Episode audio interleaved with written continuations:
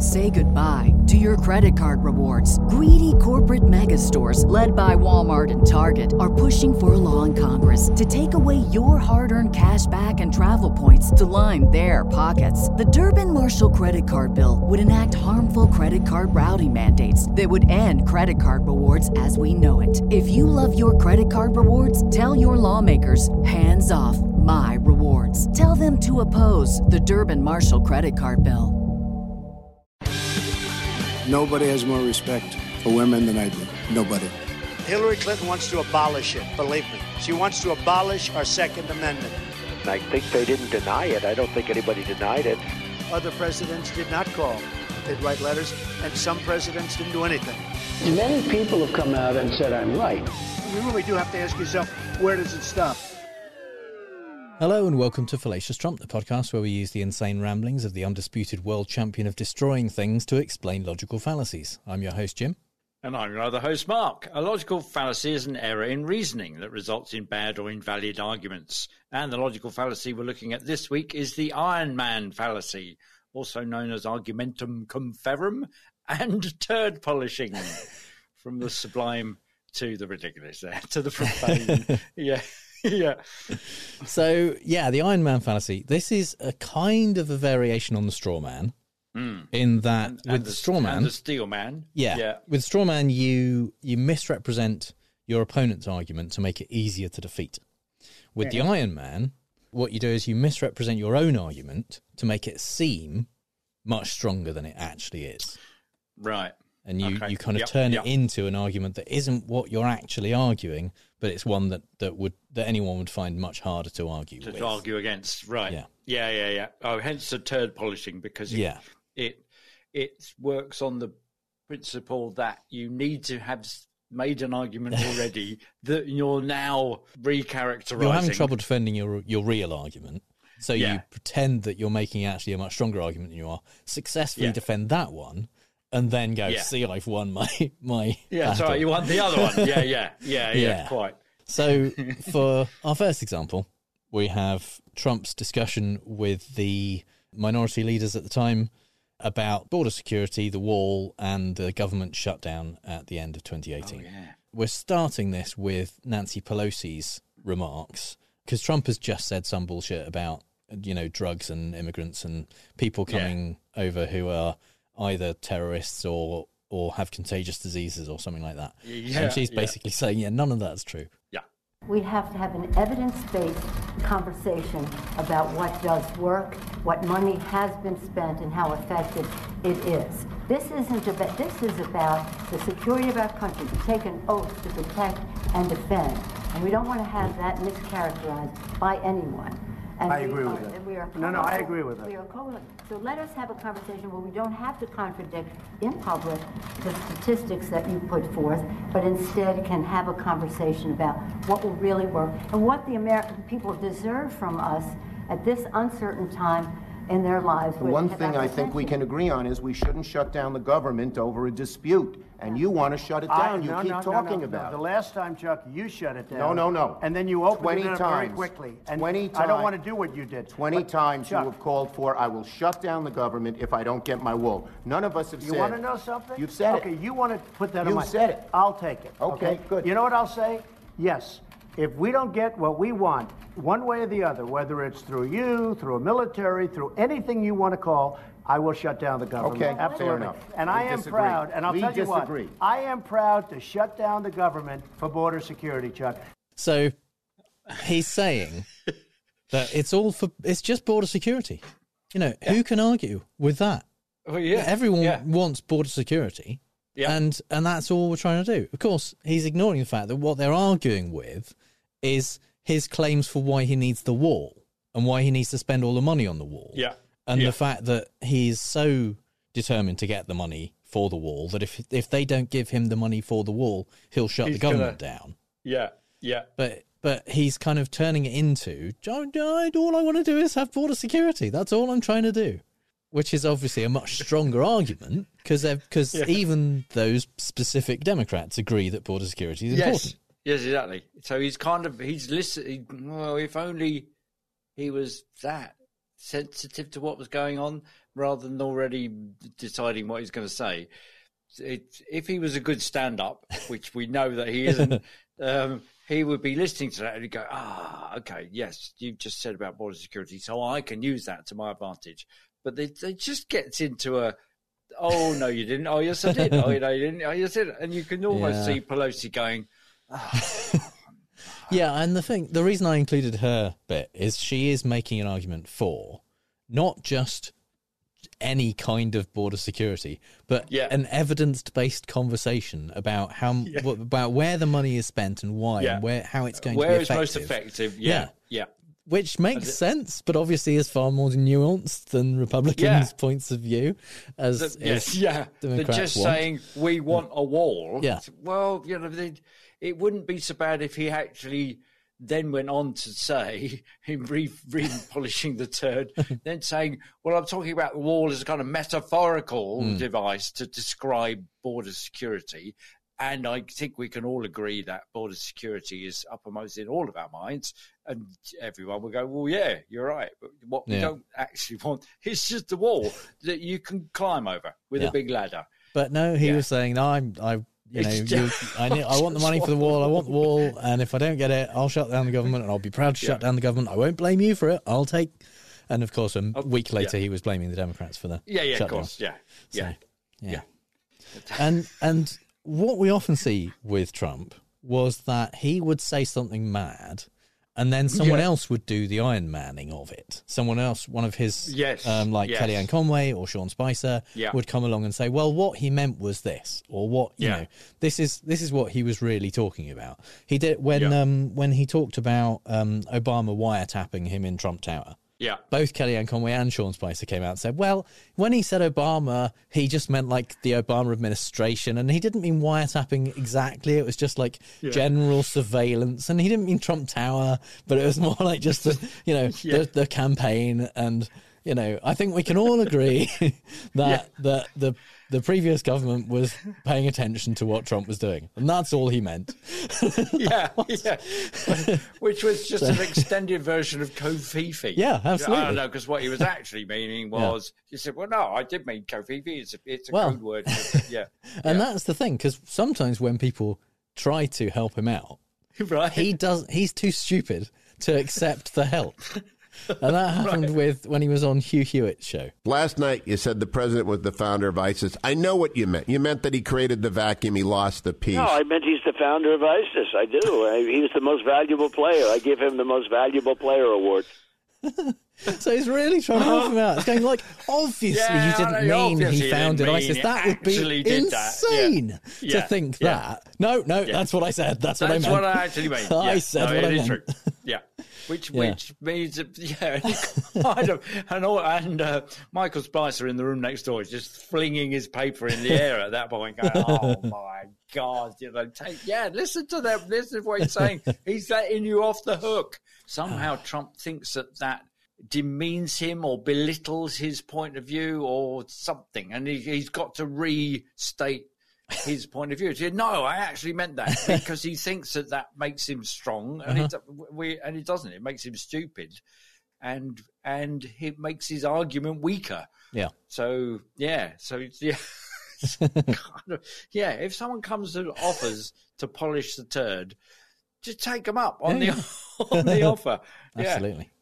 So our third example in the Trump world section is from 2000 Mules. Yeah. And this is election fraud expert. Well, he wrote a book about it anyway. Hans Spakovsky, who is explaining their motivation for doing all that they're doing. Who do these fraudsters pick on? They pick on the most vulnerable in our society. They go into poor neighborhoods.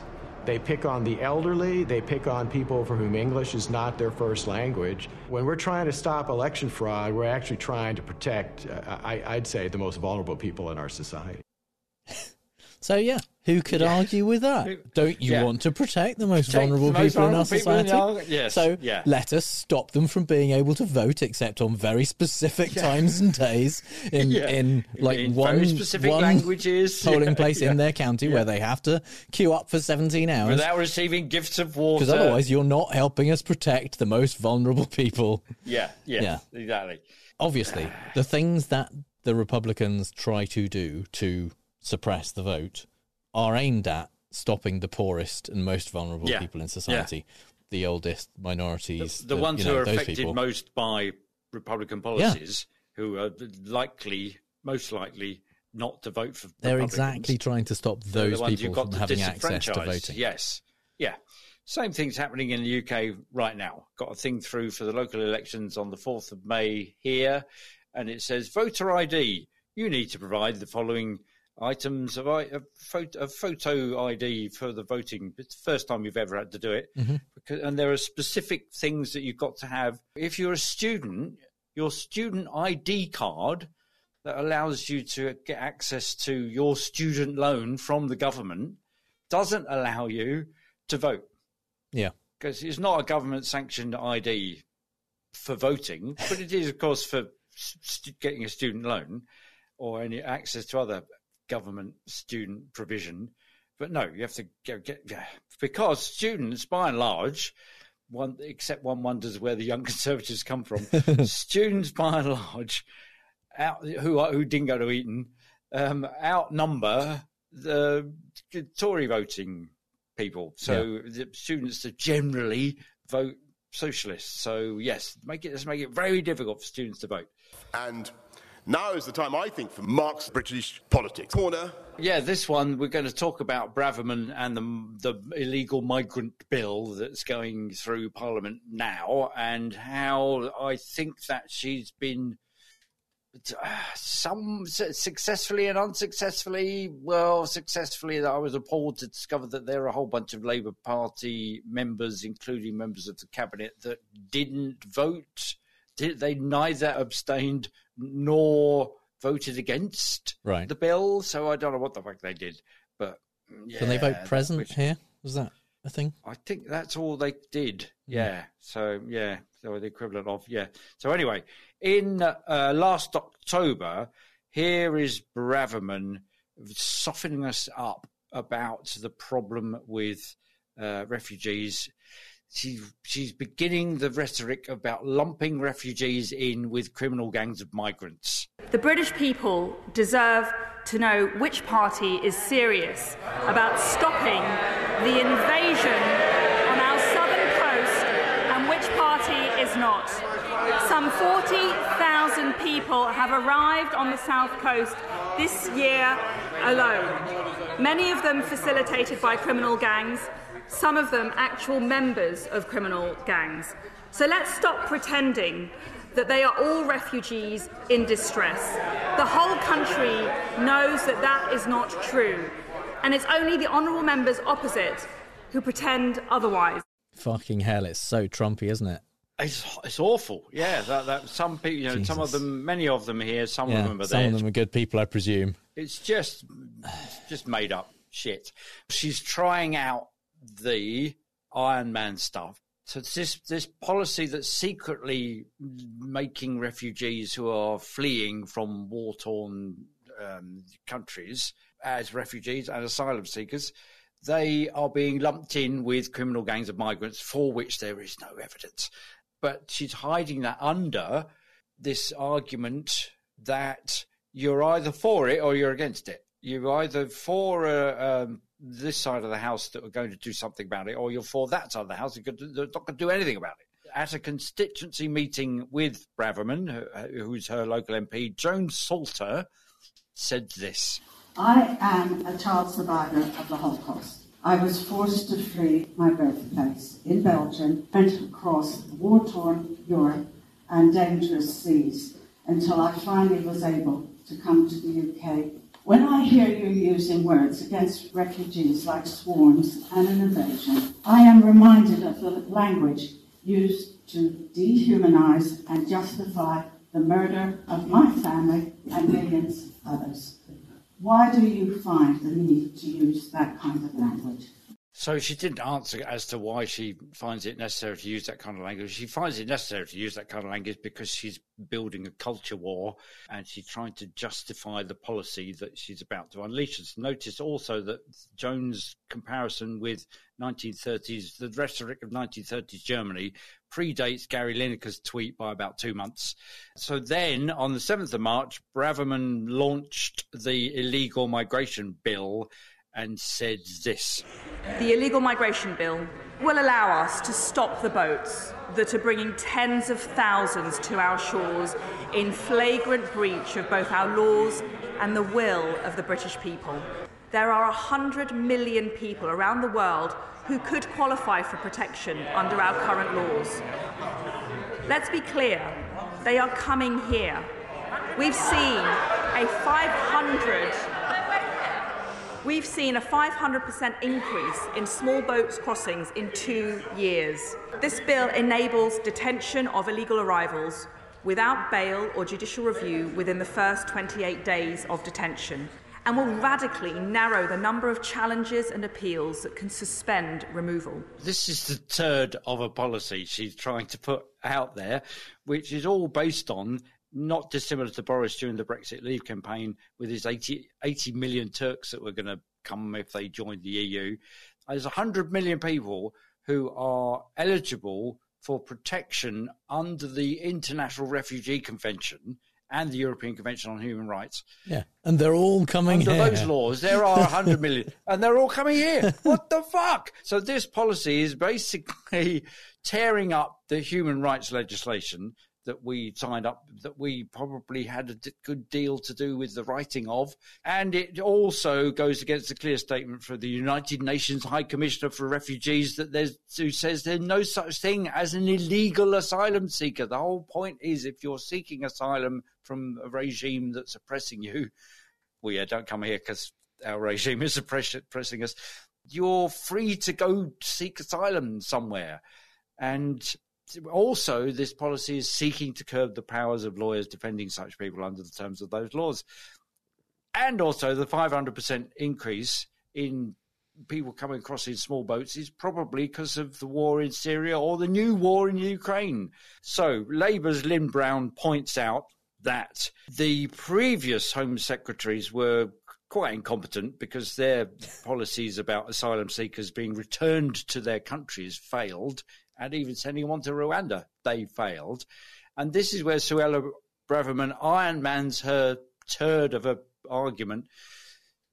So, and we so we know that her argument is basically about curbing human rights and lumping all refugees and and migrants into illegal migrants. So she ironmans her in the face of being called incompetent. She ironmans her argument. Um, Do you know, Mr. Speaker, what I find irresponsible and frankly uh, incompetent is uh, the Labour Party voting against our measures to remove foreign national offenders, to streamline our asylum system, and to take a firm line on illegal migration. And you kind of go, well, yeah, who wouldn't take a firm line on things that are illegal? And who wouldn't want to remove foreign national offenders? So that's indisputable. It's also not who no, we're talking about. no, well, it will be because they're going to define anyone who comes here through non-legal routes, i.e., people who are fleeing war, who haven't got time to fill in a visa form, or from a government who wouldn't process it anyway. They'd rather shoot them in the head. You're you're characterising all of those people as offenders just by the fact that they've come here and broken a law that you've Yeah. just invented. They've they've transgressed the unwritten law. I transgressed the unwritten law. So what we're objecting to, we're not disagreeing about the. Everyone will want to remove national uh, foreign national offenders and curb illegal migration. By the very definition that it's illegal, we would want it to not happen the, what we're objecting to is the criminalising of people like asylum seekers and criminalising the right of the law to intervene to support their claims. 30p Lee, Lee Anderson, um, the guy that says nurses should be using food banks or shouldn't be because they're ruining it for other people, or and that you can make a meal for 125 people for you know less than the price of a pair of shoes. Um, he let slip on New Culture Forum YouTube channel neither new nor culture nor a forum. It's a right wing culture wars sinkhole dressed up as a fireside chat. Lee Anderson inadvertently answers Joan Salter's question earlier as to why Braverman is using the language that she is. The big thing in, in 2019, there was three things that won us the election. It was nothing to do with me. Uh, it was it was Brexit, it was Boris, it was Corbyn. Mm. And it was as simple as that. Those three things together was a great campaign. Mm. Great ingredients. Um, at the next election, we haven't got those three things. So we're going to have to think of something else. It'll probably be a, cult, a mixture of culture wars and trans debate. There you go. That's why they're doing it. They're iron manning their argument so it becomes indisputable. Did he, did he know he was being recorded for that? It feels like I- the stuff the stuff they u- usually don't say out loud. Yeah, yeah. It's like, No, oh, we're right. going to have to come up with some other bullshit this time slap round. bang in the middle of his interview. yeah, I mean it's a it's a real. She gets some. He gets some softballs in it. It's like it's proper Farage territory from this guy that looks like a um, I don't know, like a history professor, and he's just saying, "Yeah, is it a really bad problem these migrants, or is it just you know, or is it terribly bad?" and then he will just go, "Oh yeah, no, it's terrible. Thank you for asking me that. Yeah, no, it is very terrible. It's it's awful."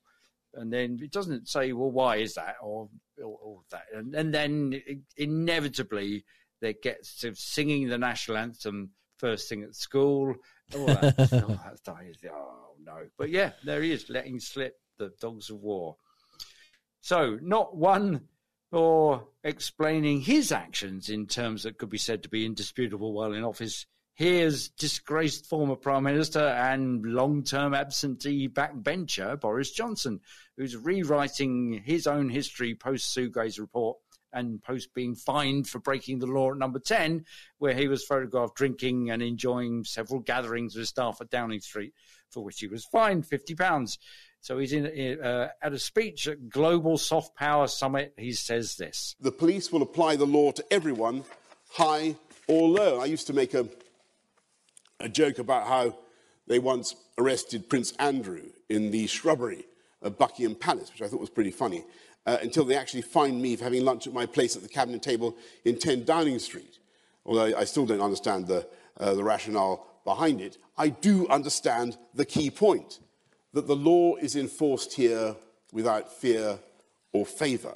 And that is the greatest freedom of all. Who are we to disagree with that the law should apply without fear or favour, and that's the greatest freedom of all? Underneath that indisputable thing, and everyone in the room's going, "Yeah, absolutely right, absolutely right." He's hiding his dissatisfaction that it actually applied to him. yeah. Well, yeah. I just don't know. I just still don't understand how it applies for me, but well. yeah, no, no, and he's he's recharacterizing a so in he's doing two two bits of turd polishing there. He's recharacterizing the fact that he had an illegal gathering of people for his birthday in an office, and you know during lockdown, after he had lockdown, made it illegal made to do the, that. Made the law that you couldn't do that, and then went ahead and did it on that occasion and several other occasions when he was photographed doing it. And he said, that I got a meal at arrested. my own got, table." got arrested for having lunch in my office with 15 other people and eight bottles of champagne and a birthday cake. That's lunch in your office. So that, that that's one turd that he's polishing, and then he polishes it. and Said, uh, "Yes, but but actually, it's you know, the law has got to be upheld without favour or or fear." Bastard.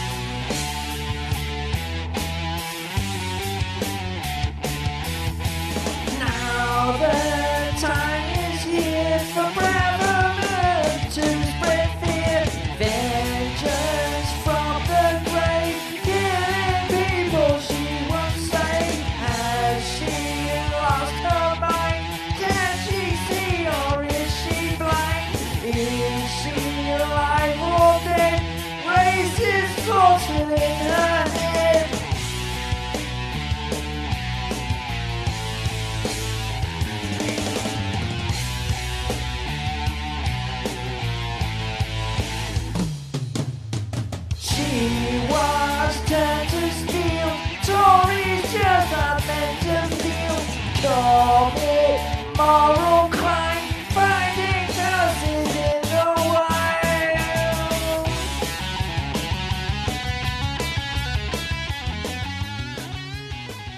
Black Sabbath there, fronted by Ozzy Osbourne doing Iron Man. Perfect.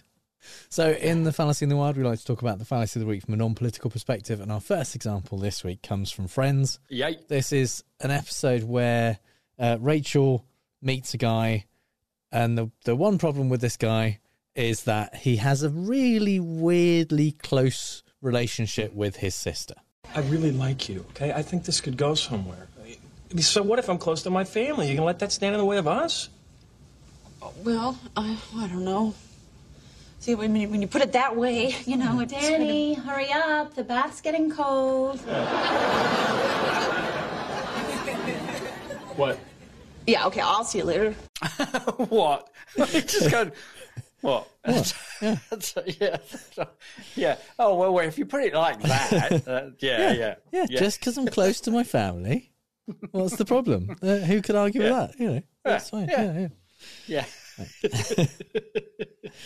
So uh, the second example comes from RoboCop. Since I couldn't find an Iron Man example as such, but Ah, RoboCop, nice. RoboCop's pretty close. But Yeah, this is not yeah. the Paul Verhoeven RoboCop. This is the heretical remake by Jose Padilha. Ugh. Michael Keaton plays the head of Omnicorp, which is the Yeah. company that came up with the RoboCop thing, and he is on a kind of Tucker Carlson esque show Mhm. hosted by uh, Samuel L. Jackson, and he's kind of defending his product against a, a senator who is pushing a bill to prevent the use of robot police. There is no doubt Omnicorp created a sensation, but this bill is not about Alex Murphy. It's about whether America is willing to give robots the authority over human no, lives. No, no, no, look, look, look. This uh, sea change we're witnessing, and it is a sea change, shows that Americans don't really care if our law enforcement systems are manned or unmanned. What they care about is efficiency, and they care about safety. You're clouding the issue. This is clearly an attempt to sway public opinion with a No, marketing What's clear is that with just one system in place, we've cut crime by 80%. Just imagine if we put, I don't know, let's say 100 systems in place. And then I want you to ask yourself, why are you holding us back? Is that your Thank you. Senator, and thank you, Raymond. Thank you, Patsy. Well, there you have it. Who could argue with that? Which begs the question Has the U.S. Senate become pro crime? Yeah. See the the US Senate Yeah. is is questioning whether you should let robots kill Yeah. people without human oversight, and mm, and if Yeah. they're against that, somehow they They're- they're pro crime. they're pro-crime. And it's as simple as Yeah. that. That's the issue. It's like if you And are can't- if you think crime is bad, then you should accept robots. And by this point in the film, certainly Omnicorp knows that the only way that they can make this work, basically, this this Yeah. thing that they're kind of trying to market to the public as, look, there's a person inside, is to kind Yeah. of shut off the person and just let the robot do the killing. Um, Right. And, and Right, yeah, And so, yeah. the, but the argument they're making is, look, it's it's crime is down. It's a good thing. Hey, How can you go. argue? Yeah, yeah, yeah. Yeah. And, that, and actually, and the senator must be a Democrat. He says, "Well, you, clear, you can clearly see that it's just a marketing Yeah. thing. You're just stirring up public opinion." And when I heard when I heard that, I was thinking, "Well, yeah, that's all Braverman is doing. Uh-huh. Just you know, stirring up, stirring the pot, poking the racists to get them. Don't forget to vote. Don't forget to vote. Poke them." And then characterize it as something else. And if you're against this, in fact, in the debate, uh, is it the other one the other night? So there was a second reading of the bill, and she was saying every patriotic member of the British people will realise the rightness of this. So she's even bringing in, if Yeah. you disagree, then you're unpatriotic. Yeah. What the fuck? yeah, yeah. Language of the 1930s in Germany. Mm. Yeah. So our final example in this section comes from Funny Games, and this is not the Michael Haneke original. This is the uh, non-heretical Michael Oh. Haneke remake of his own Oh, film okay. ten years later. okay, But right. it's basically a word-for-word, shot-for-shot remake. It's a kind of home invasion film where a couple of people uh, attack a family, and and one of the attackers, Peter, has kind of tried to get onto a first name basis with his victims, and when they are reluctant to to kind of treat him n- nicely and politely after he's Yeah. just broken one of their legs, he then does more violence and then says this. I mean, I was just trying to be friendly. Improve relations. I thought at least we could keep this whole thing Why are you doing civilized. So yeah, he was just trying to be friendly. After he'd attacked them, wouldn't leave their house and broken one of their legs with a golf club, he was Yeah. just trying to, you know, Just say you can call me Peter. contact, What's your yeah. name? Shake my hand. Yeah, you know, yeah. and that. And what you know, who could argue? Who could complain about just trying to be Trying civilized? to be friendly. Yeah. Yeah. Yes, exactly. So before we move on to fake news this week, uh, it's time Yeah. to talk about our Oscar pool because I don't know if you noticed the Oscars happened, and that means Yeah. that we have the Boy, results did they. Of our Oscar Yeah. pool where uh, us and several listeners got involved uh, in Yeah. picking what we thought was going to win the Oscars, and I have to say you smashed it this year. Really? Last year, I was like 17th or something. technically, it's out of thirty-nine is the absolute maximum you could possibly get. Okay. um, yeah. because there, although there's 23 categories, the pool that we use uh, gives extra points to the kind of main categories: film, director, Oh, okay. and Yeah, so yeah. on. Yeah. yeah. So last year, I Yeah. came first and I got 26 points. Yeah, it was and- complete bloody fiddle. La- See, that's last year- just No, it's looks a bit board, suspicious. it's fine. It's Last year- optics. The optics are not good, right. Yeah, I was You came third last year, Oh, third. Oh, Yeah. okay. Uh, with 14 points. Blimey, it's a long way down. Yeah. But this year, you you had 26. You got what I got last year. So that's a huge That- improvement. That's a good thing. Yeah. Yeah, yeah. Except I expect you got 38 or Well- something like that. But that doesn't, but that does that still leave me in.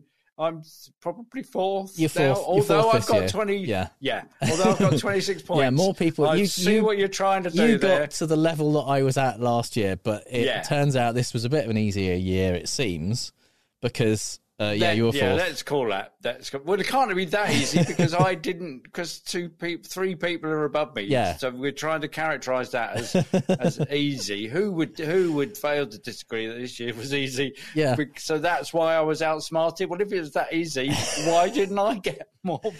Well, you ev- Yeah. everyone improved who had Oh, taken yeah. part oh, last okay. year, Oh, good. Right, right. and so in third place uh, was One Eyed Nick with uh, Yeah. 28 points. He beat you by two. Nice. Oh, ass. yeah. I'll never live it down.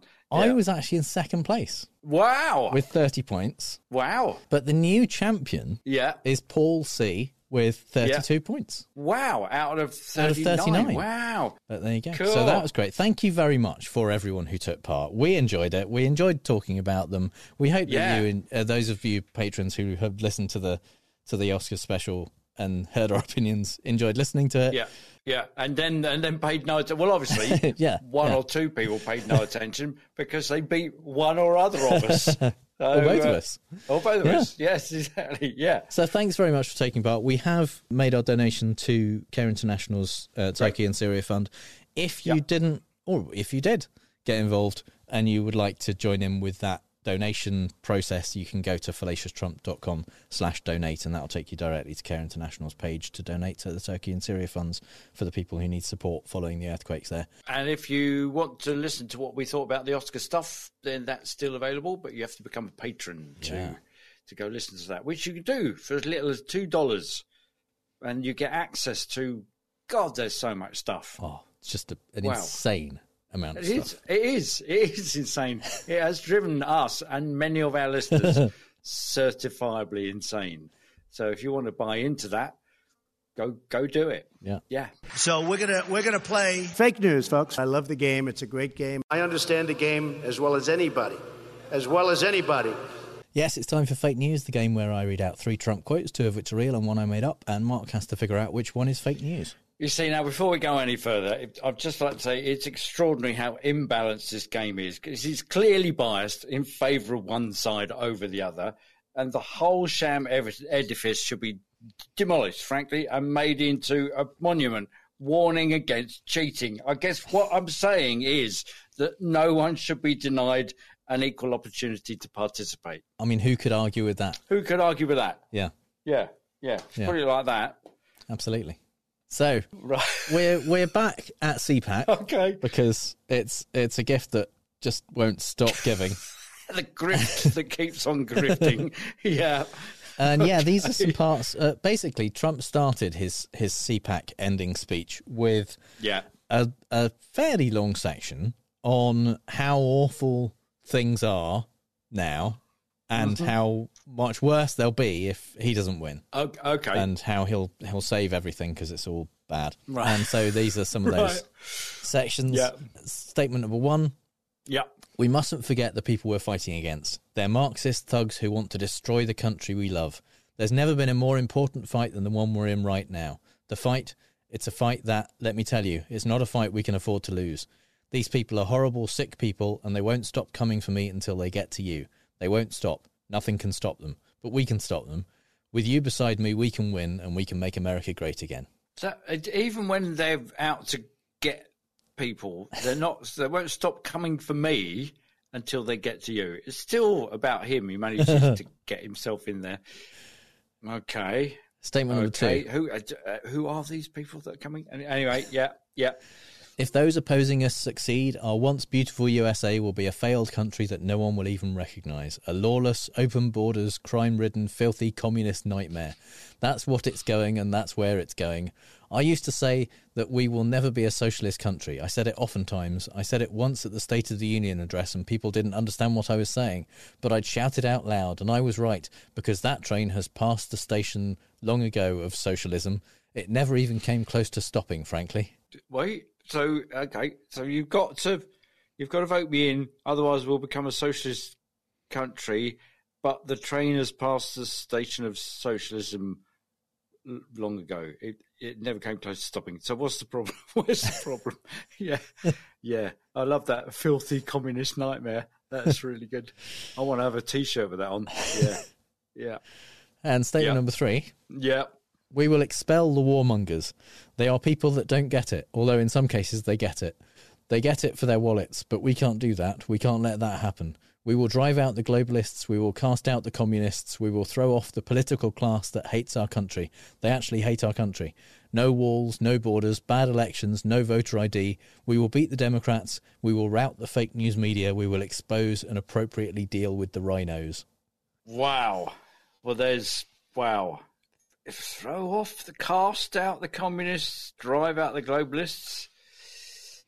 Mm, okay, right. So now then, tell you. so I was I was thinking about last episode where I chose the most colourful one, or one of the most. I ignored the grey one, thinking that's not colourful enough to be fake, but it turned out it was. But there's no there's no grey here. It's all fireworks and, and nightmares, isn't it? Wow. Okay. So uh, okay, so I've got to try. So I quite like.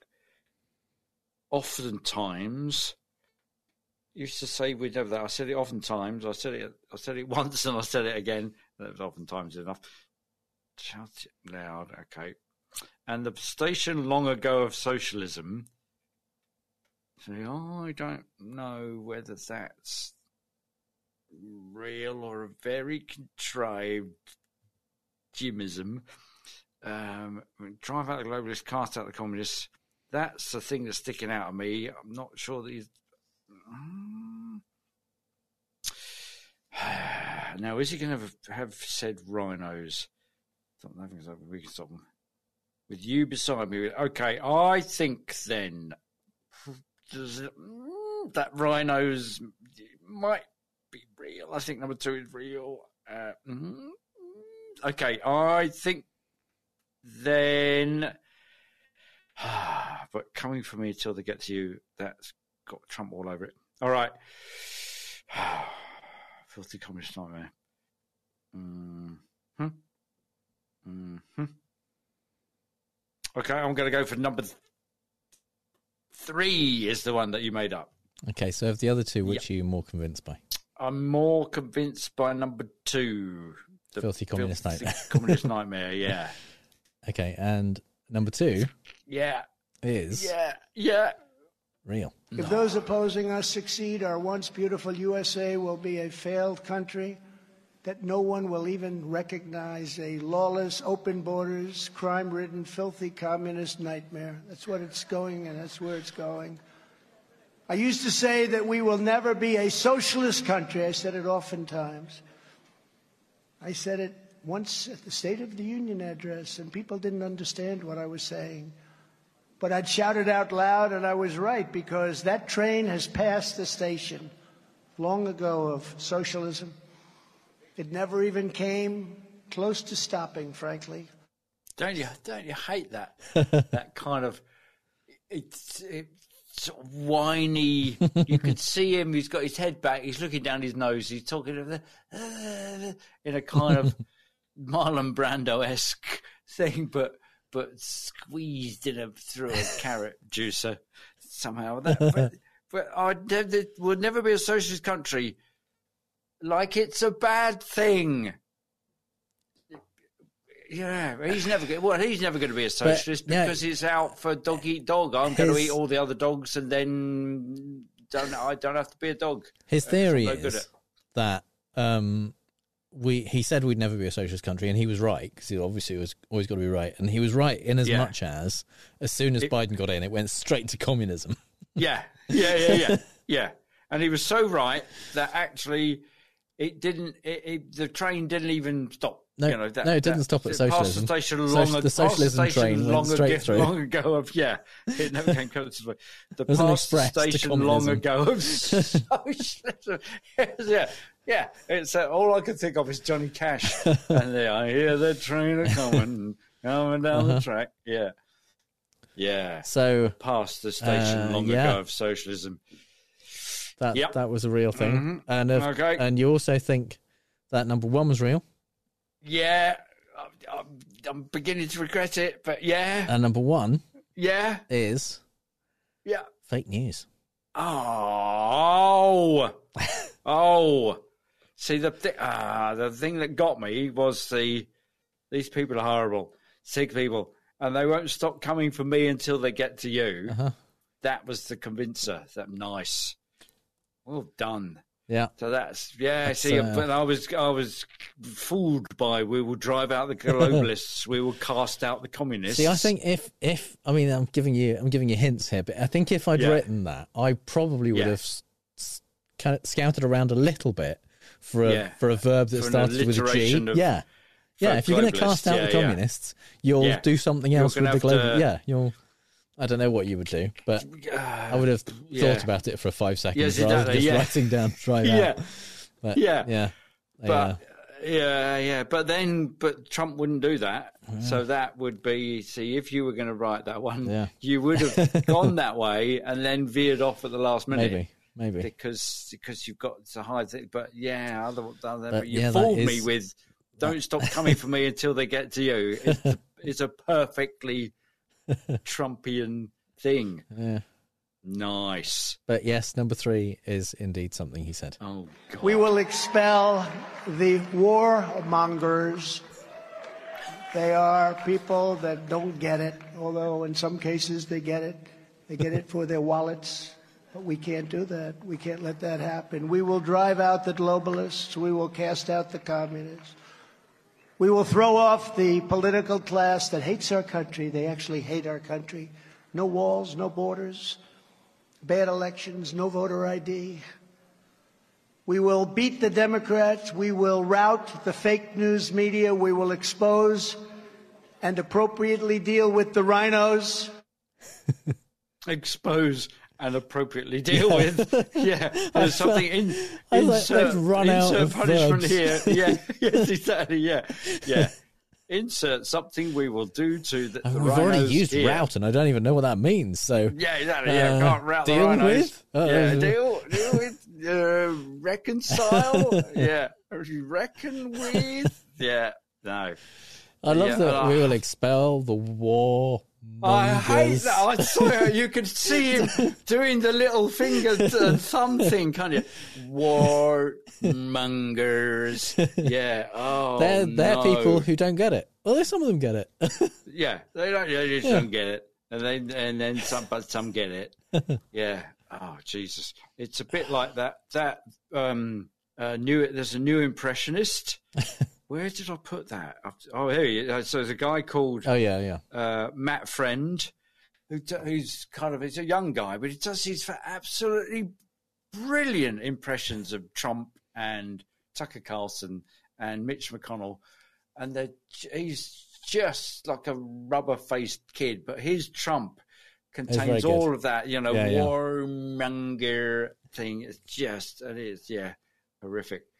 But, his, and his Mitch McConnell is just really surprising. he, he, you know, puts on the round glasses, suck, tucks his chin in, so he's got a thousand chins, and then has this really deep voice out of this tiny-headed kid. It's brilliant, very funny. So But, yeah. uh, unfortunately, that means that, Oh, that once no! again you're on a bit of a losing streak. I think it's been a been a few weeks since you've got one, but uh, I Ah, thought you were going to do it because you were saying, oh, I I, think it, I think the RINOs is right. I think number two is Yeah. right. And I was like, mm, he's Yeah. going to get it, but Yeah. you veered off at the last minute. You panicked. I did. Changed I did panic. Well, it was the yeah, it was the the drive out the globalists, cast out the communists. That's what got me. And that, ah, So, yeah, unfortunately, Oh, uh, that that means you didn't get that, and uh, and I will probably keep coming back to the CPAC speech for yeah, because it's there's just lot a, rich vein of of Yeah. the Trump Trumpness. Yeah, I mean, even the bits immediately around these bits were were amazing. Yeah. So, yeah, we should do because with the new AI vocal, you know, noise reduction thing and and uh, voice emulation thing, we ought to be. It should be possible. To, yeah, how, how, I've I tried. don't know whether you've I've not tried done it the already. voice emulation Oh, have you- one. have you? Yeah, I didn't For find it. Trump. I didn't find it very convincing. Oh, It was not. Didn't work. Uh, maybe next generation. We'll see. But, yeah, yeah. So far, Because that'd be good because you could just write anything and Yeah. then he would say it. Then I've got no chance because any of them you'll just go, no, no, that was, a, that, yeah, that, I see this one's real. And then you'll play it and it'll Uh-huh. just, be- you No, it just wouldn't. typed it It wouldn't convince you at this point. Right. okay. Okay. Get Matt Friend to do it. I'll be completely done. Say goodbye to your credit card rewards. Greedy corporate mega stores, led by Walmart and Target, are pushing for a law in Congress to take away your hard earned cash back and travel points to line their pockets. The Durbin Marshall credit card bill would enact harmful credit card routing mandates that would end credit card rewards as we know it. If you love your credit card rewards, tell your lawmakers hands off my rewards. Tell them to oppose the Durbin Marshall credit card bill. The future is a hefty responsibility and not one that we take lightly, but then taking things lightly has never been what Hefty is about. That's why we've created the Hefty Renew program that turns hard to recycle plastics into valuable resources like park benches and building materials. To participate, simply fill up an orange Hefty Renew bag with accepted items, tie it up, and drop it in with your regular recycling. That's it, it's that easy. It's time to rethink recycling with Renew. Particular valued resources may vary by geography. More info available at heftyrenew.com.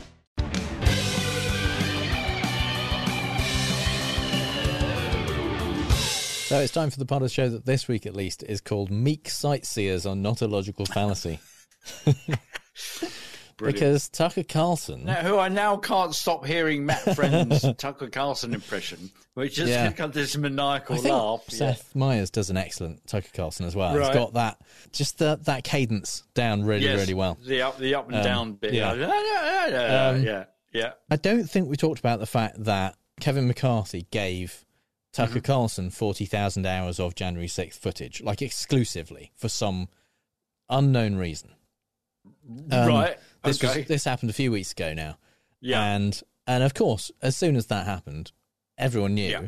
well, he's just going to deceptively edit it and then Yeah, pretend exactly, things yeah. happened that didn't happen or pretend things Yeah. didn't happen that did happen. Uh, Yeah. Obviously, that's what he's going to do. He's Yeah. Tucker Carlson. Yeah. And and of course, that's exactly what he did. Well, he's done. Yeah. Yeah. And so last week he did a show that was all about how actually the January 6th thing was just hugs and kisses. And and everyone Yeah, was nice people and friendly and just just having a nice day. about Having a nice, being cheerful. Yeah, taking selfies Yeah. and and Yeah. like having a laugh. And it was a nice day out, and everyone had ice cream on the way home. And uh, and he can prove that by not showing all of the violent stuff. Yeah, right. And that absolutely Yeah. proves that no violent Yeah. stuff happened. Yeah. Because that. You know, he, he hasn't gone yeah. to he hasn't not gone to the trouble of of time using time stamps or I mean, know, the- any, any of that. it doesn't really to kind matter, of- to be honest, because the stuff, because much of the stuff he's got, even though he's got forty thousand hours of Yeah. footage, the thing is, as with all of the um, two two thousand mules stuff, Yeah, the yeah. vast majority of that footage is empty corridors. Because Yeah. it's CCTV on places where there weren't insurrectionists. So, Yes. or so- there were or there were insurrectionists for about an hour. yeah. And so lots of the stuff he's used is either stuff that we've already seen, but Right. but just with the bits of violence edited out. Right. so there's Yeah. literally he Yeah. there, at one point he, talk, he has the the QAnon shaman Jacob Chansley coming in Yeah. and says, look, you know these these are they're just all kind of walking through the doors, and there's no violence or anything. These are just people who you know they haven't they haven't. Yeah, sure. There were a few hooligans who committed vandalism, Right. but the vast majority of them were just they were just Yeah. tourists. They were just sightseers. They just wandered in through the doors. They didn't know anything bad had happened to let them in. No. Um, and No. and shows No. the They footage just turned up.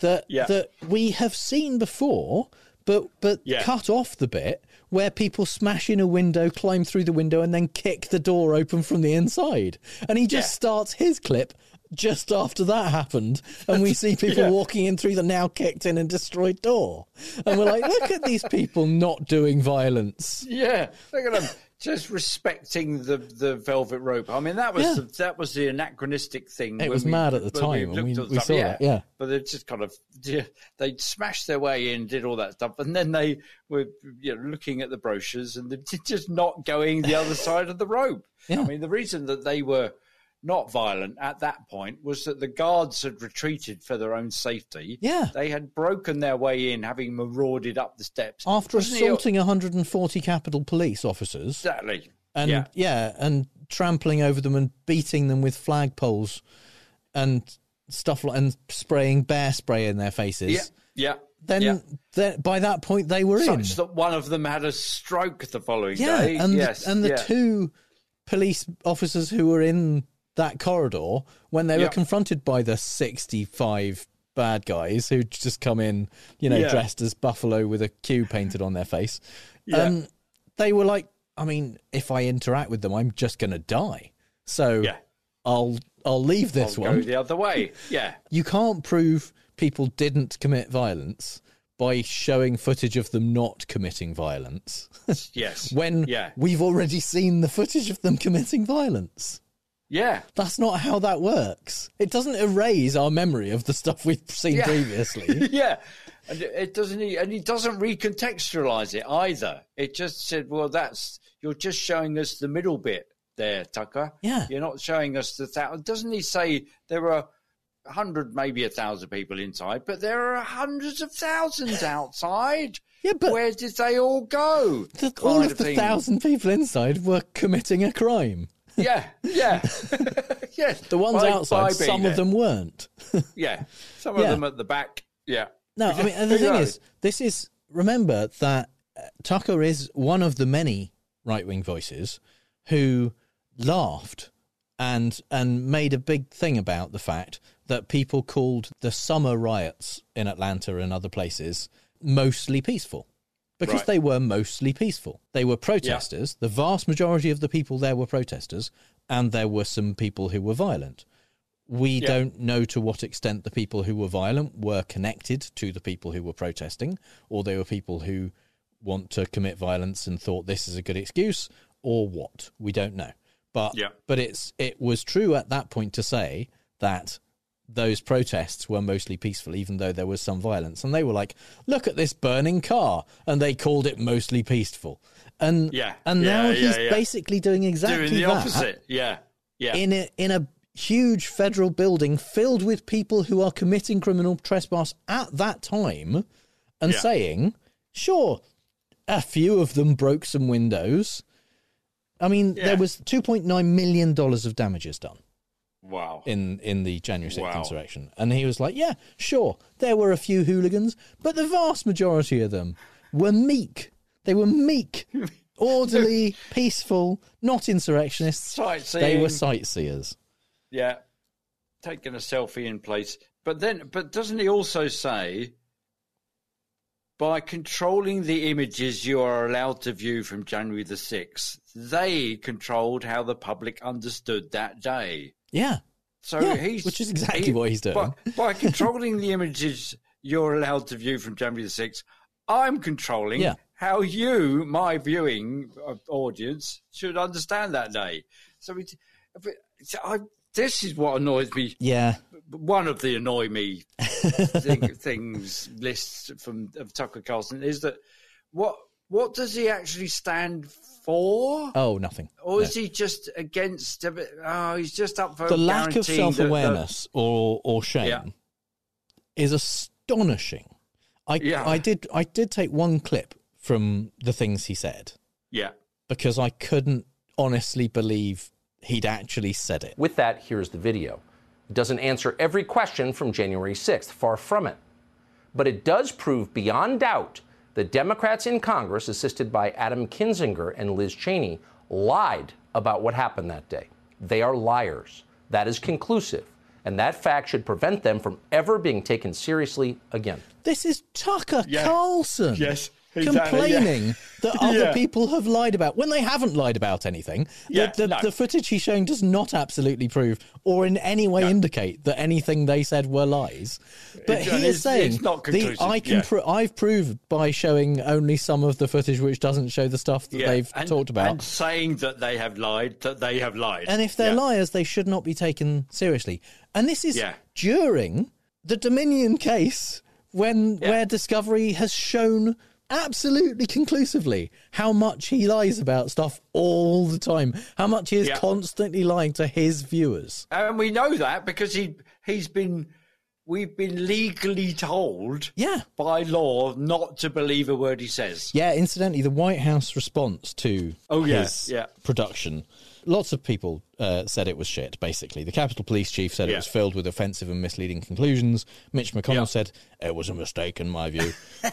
Mike Yeah. Rounds, Republican, said, I saw what happened. It clearly was violent. It was an insurrection. Thom Tillis, another Republican, said, I think it's bullshit, the Carlson's video. Yeah. But the White House response uh, said, We agree with the Chief of Capitol Police and the wide range of bipartisan lawmakers who've condemned this false depiction of unprecedented violent attack on our Constitution and the rule of law. We also agree with what Fox News' own attorneys and executives have now repeatedly stressed in multiple courts of law that Tucker Carlson is not credible. Nice, nice. So the White House are like, Yeah.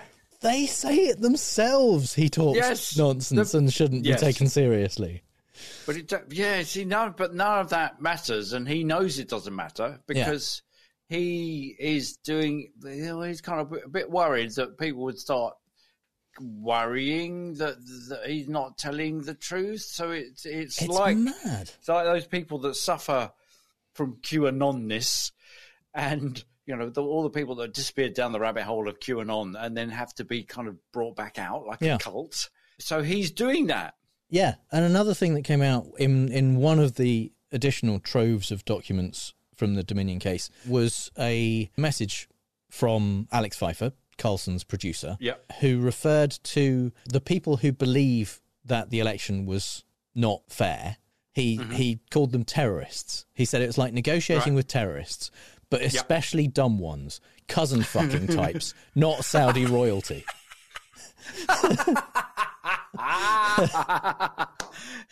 Excellent. Yeah, that's not to say that the Saudi royalty aren't the, the former, but Yeah. yeah. we get we get But, the idea. yeah, we get the but- spectrum. Yeah, yeah. And and this is what they internally in Fox News are saying about the stuff that on the air they're saying this is all totally legit.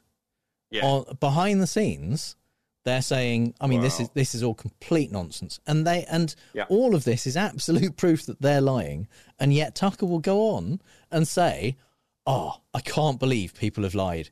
It's unbelievable. Yeah. How can you possibly Oh, take anyone yeah. seriously once And they've been they shown to be a liar? be allowed to, to, to hold high office. Or yeah, exactly. And yeah. the thing is that a couple of days after, people responded to his show and said, "Well, you know, clearly he's a madman who's actively lying for money.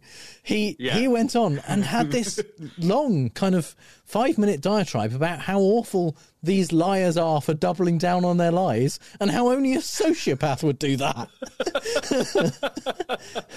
Wow. It's amazing Yeah. how Yeah. completely shameless he is.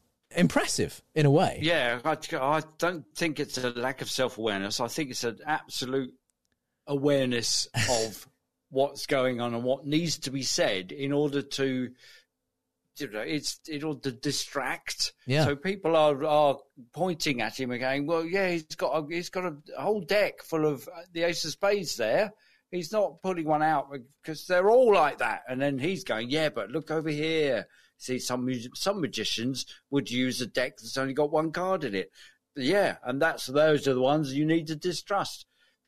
Um, you're all nodding your head whilst he's doing the very thing in front of your face. It's it's well, Braverman did this, does the same thing. She accuses the opposition of doing exactly what she's doing. Yeah. and Carlson is accusing everybody else of the thing that he is doing. That way, it has the ring of authenticity about it. You think, well, yeah, he really knows what he's talking about. How is he getting in touch with the reality of that? Well, it's because he's doing it. That's how he's doing that. And then he's pretending some outrage that people like him, not him, people like people like me, but not me, are doing this kind of stuff. Well, actually, it's only you. It is only you. Yeah. You're the only one that's doing it. Everybody else is struggling to come to terms with the lies that people are telling and trying to find some truth in there. And you're not helping. Yeah. Someone, I don't know who it was who put it on Twitter this week, but there was a clip from a 1957 film called A Face in the Crowd. Andy Griffith plays a singer, I think, who becomes like a big TV personality, like a kind of evangelical type, Yeah. who is fully lying to his audience.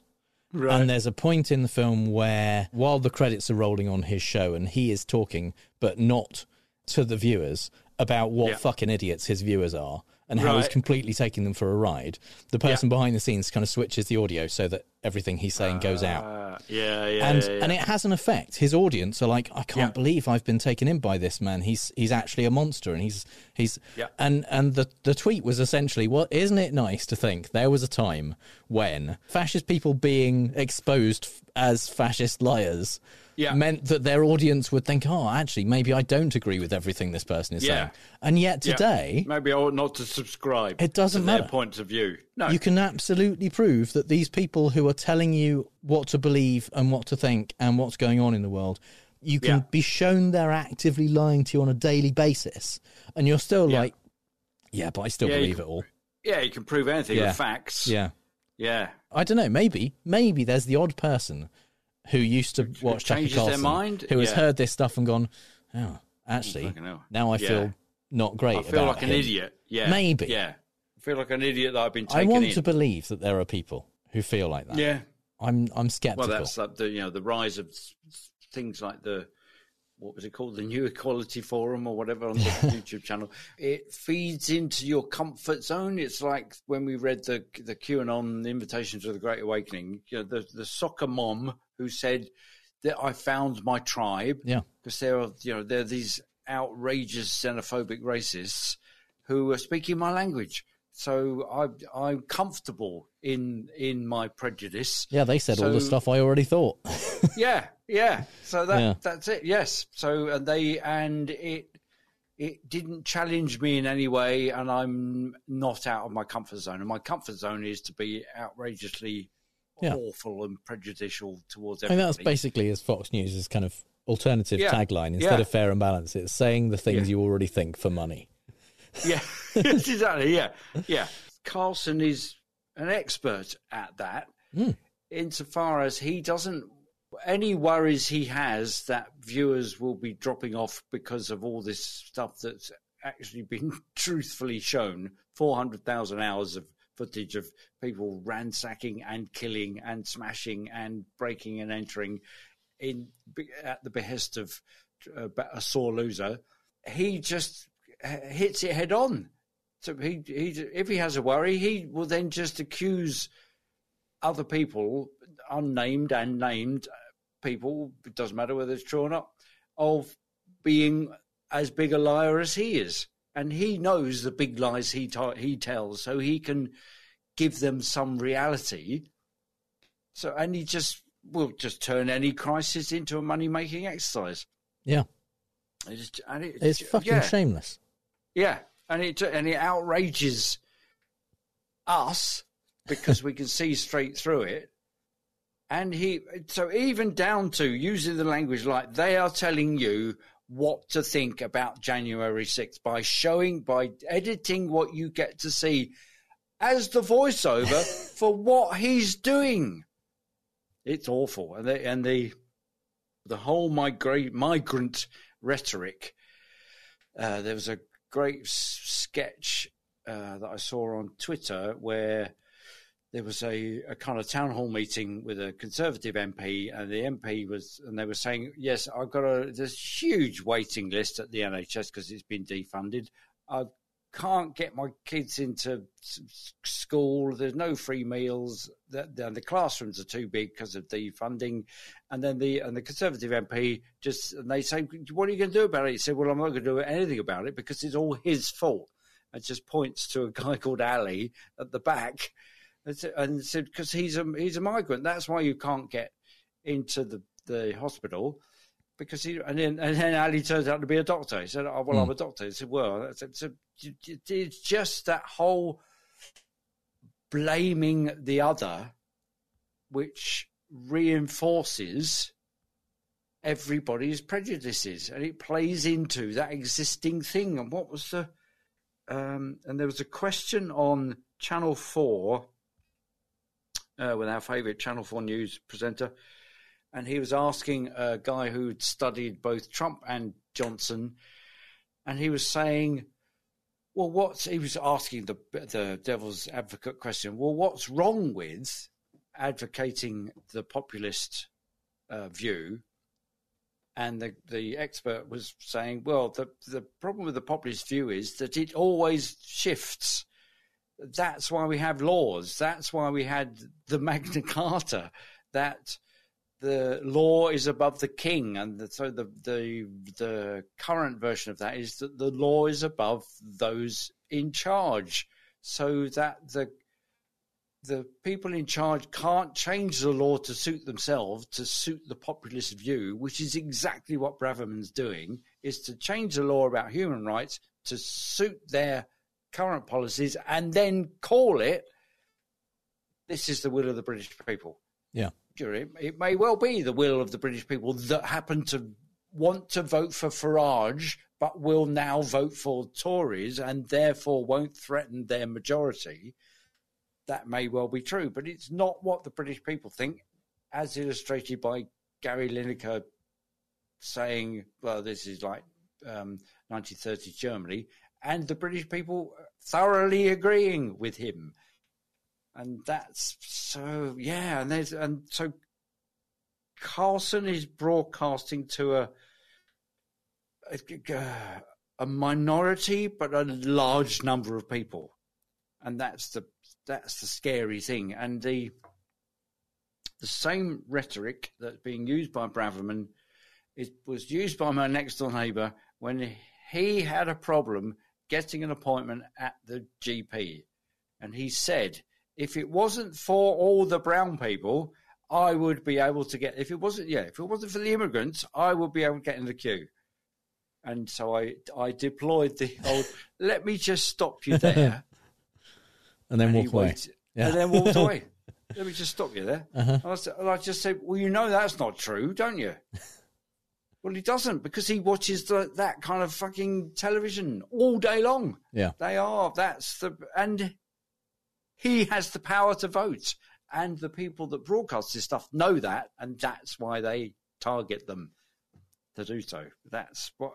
But yeah, I mean not one of the one of the responses from a presumably Tucker Carlson fan. Yeah. Someone posted the message where Tucker says that how much he hates Trump. Hates Trump with a passion. right. So this guy said, "Well, you know, this doesn't play into your rhetoric because uh, if he hates Trump, why would he be so kind of you know why you you're claiming that he lies for Trump. Well, why would he do that if he hates Trump? And like every single reply after that was well, money, obviously. Yeah, Yeah. he's just he's just doing it for money. That's- absolutely. yeah. He's doing yeah. He's doing everything he does for money. All the things he says, beca- bec- he doesn't believe them. He gets No. paid for it. So he- yeah, he has outrageous opinions every week for money. Yeah, Bit like Jeremy Clarkson. Yeah, that's the the people's farmer. Jeremy Clarkson has yeah on on demand he will have an outrageous opinion. Yeah. because it serves his Daily Telegraph readership or the Sun or whatever the Spectator. That's yeah, but that that's so it's dangerous enough because he has a television channel, but it's even more dangerous in the hands of, well, I hesitate to say elected politicians because the current bunch, nobody did. But in the hands of politicians, policymakers, lawmakers, to peddle that rhetoric, that seems to me to be a bit more dangerous because well yeah but um, yeah but there's still Yeah, there's still it's all- evidence like it's all dangerous, unfortunately. it's all dangerous yeah like tucker carlson trying to see what i want him what i want him to have done is to re uh, recreate the day but with but with like plasticine figures with with um claymation and just just to do that and go see perfectly they're just coming out for a very large Yeah. picnic and then you and then you cut to the I mean, he might as well. He might as well have just shown an episode of Peppa Pig and gone, "Look, nobody is attacking the Capitol Yes, in exactly. this in No this episode." I don't know what they're talking about. yeah even even the doctor who scarily isn't a pig Then none of them are pigs except the pig family. oh, oh, okay yeah different See, animals. Yeah you see but that's it because but Like, you like yeah, the but I- best named character in all of literature or fiction. Their their teacher, Yeah. Madame Gazelle. why is that why is that Madame best name? Mademoiselle. She's French. Madame Gazelle. oh I see you did you missed out the French bit yeah I thought you get yeah. it from Madame, but yeah. Yeah, but yeah, that's what we'd all we because I went to proper school, unlike you, Oh, you called all your teachers Madam, did you? Madam and Sir. Yeah. Okay. We were brought up. No, like it's that. not. It's When not that it world was a proper school. It was just that it was that many years beforehand. so predictable. By the Yeah. seventies, we were allowed Yeah. to call people Mister and Mrs. By the turn of the century, yeah. okay. And finally, some things we really don't have time to talk about. A couple of weeks ago at CPAC, Lauren Boebert spoke out against sex education, saying there shouldn't be any student in a public school learning comprehensive sex ed. On an unrelated note, she announced this week that she'll soon be a grandmother at age 36. it seems Lauren managed to figure out sex despite only getting her GED months before her 2020 election to Congress. And it seems her 17 year old son also managed to muddle through. Boebert confirmed to the press that her son and his partner were not married, but declined to reveal the age of the girlfriend, other than to say she's over 14. So, so 15 then. That's how numbers work, isn't it? I mean, if she was 17 or older, Bobo would say that, presumably. Yeah. 17 is the age of consent in Colorado, by the way, although there are exceptions when both partners are no more than four years apart in age. Wow, 15. That's even younger than the girl that Lauren's husband Jason exposed himself to in a bowling alley in 2004. Which party is it again that constantly claims they want to protect children? I know I said this last time about education in general, but maybe less sex education isn't the way to go here. Hi, Chat GPT. I have a question for you. If you don't do any reading but watch five or six TVs at once, can barely write except with a sharpie or a crayon, how can I look literary, popular, relevant, and a man of letters? Thank you for your question.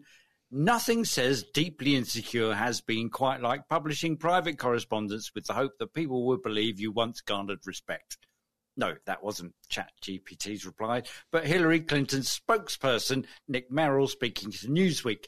It feels like the adult equivalent of when a toddler proudly presents you with what they've done on the potty, which feels a bit like a ChatGPT analogy, not quite on target, but you get the idea. Trump is about to publish a book of correspondence. Yeah, you're right. It's not Churchill and Roosevelt we're talking here, or even Hemingway and O'Keefe. It's a bit more one sided. It's just letters he's got from famous people, including Jay Leno, Oprah Winfrey, Hillary Clinton, Ronald Reagan, Richard Nixon, Kim Jong un, and Princess Diana. So, yeah, all good contemporary stuff.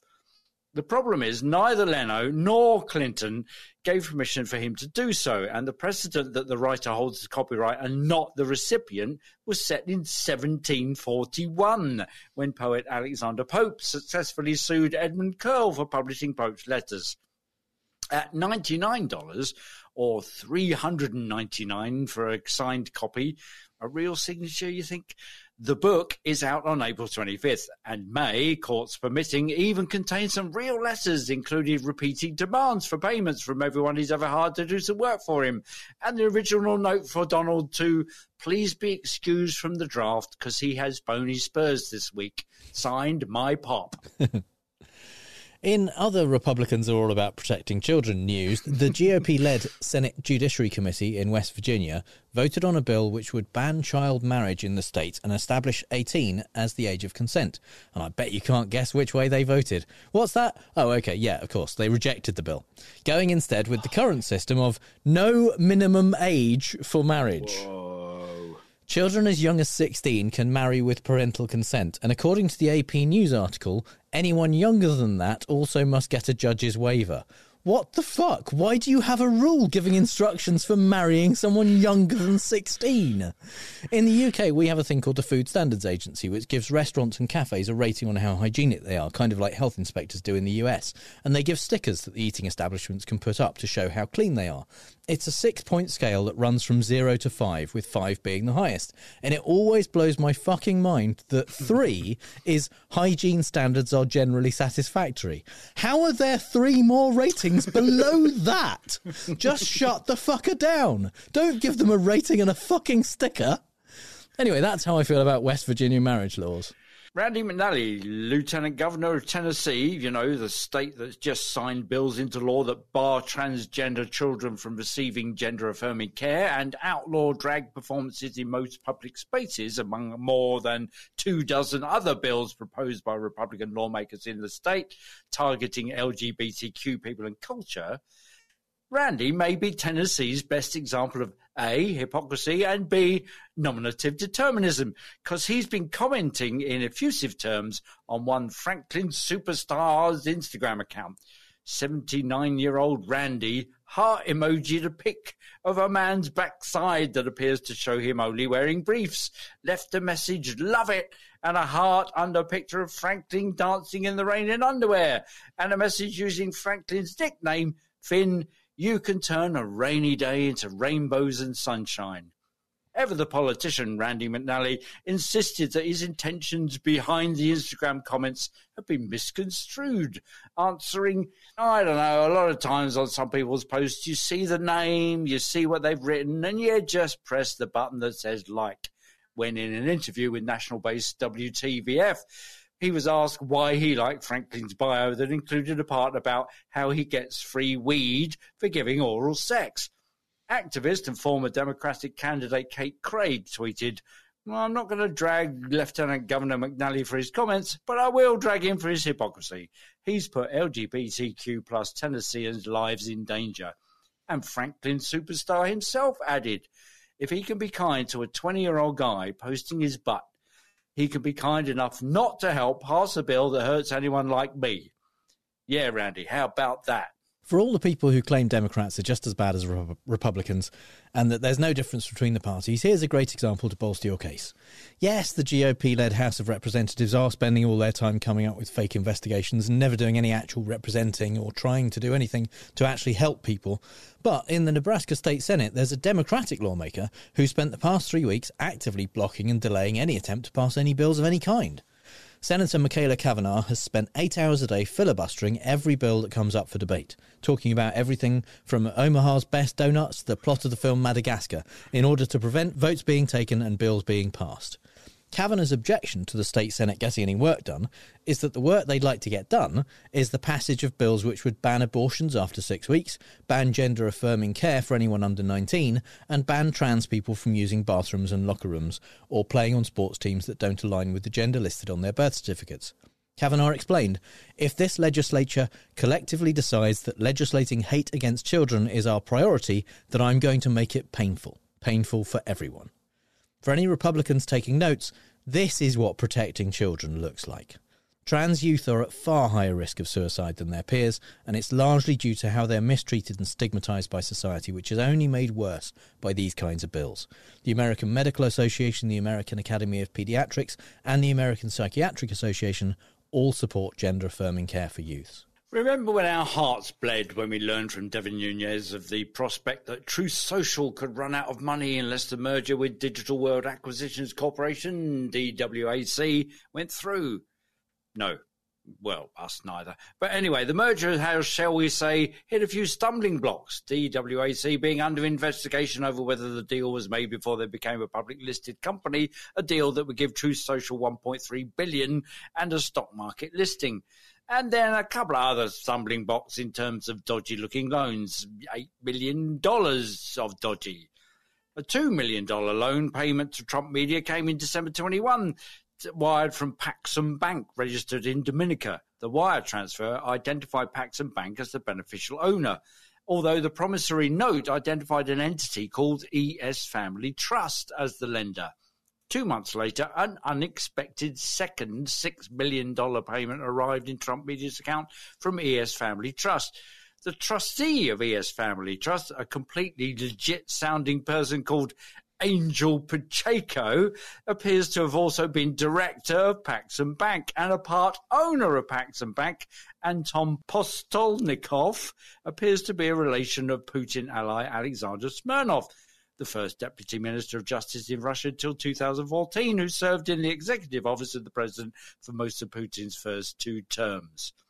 The obscure origins of the $8 million loans caused alarm at Trump media, and in the spring of 22, Trump's media then chief financial officer Philip Juhan Wade returning the money. According to Trump media's ousted co founder turned whistleblower Will Wilkerson. But the money was never returned. Natch. And it just keeps on garnering interest.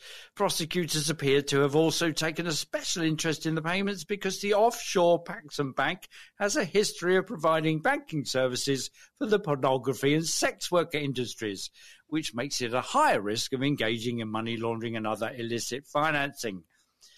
It's a wonder Trump can see anything at all, he's turning so many blind eyes. Still, his solid business ignorance should make him GOP favourite for the presidential run next year, where orange Trump suits will be the campaign uniform. After I told you about the sterling investigation work of Nashville's News Channel 5 uncovering Congressman Andy Ogles' lies last episode, you probably thought the good people at News Channel 5 had earned themselves a nice cup of tea and a sit down. But that kind of attitude didn't get them where they are today, which I assume is at least in the top five news channels in Nashville. So instead, they looked into a tip they had about a story so sensitive, personal, and tragic that some might assume it might never be used for financial gain. In 2014, Ogles and his wife reportedly had a stillborn son, and two days later, Ogles started a GoFundMe to raise money for a children's burial garden in his memory. The campaign raised almost $25,000, which GoFundMe has confirmed was paid to Congressman Ogles. But eight years later, there's no children's burial ground, and nobody seems to know what he did with the money. Ogles has refused to give any explanation, but did accuse the reporters of exploiting the death of a child, which is fucking rich. Meanwhile, we can't forget the OG GOP criminal liar. No, not Trump. The other one. No, not that one. Oh, this could take a while. It's George Santos I'm talking about.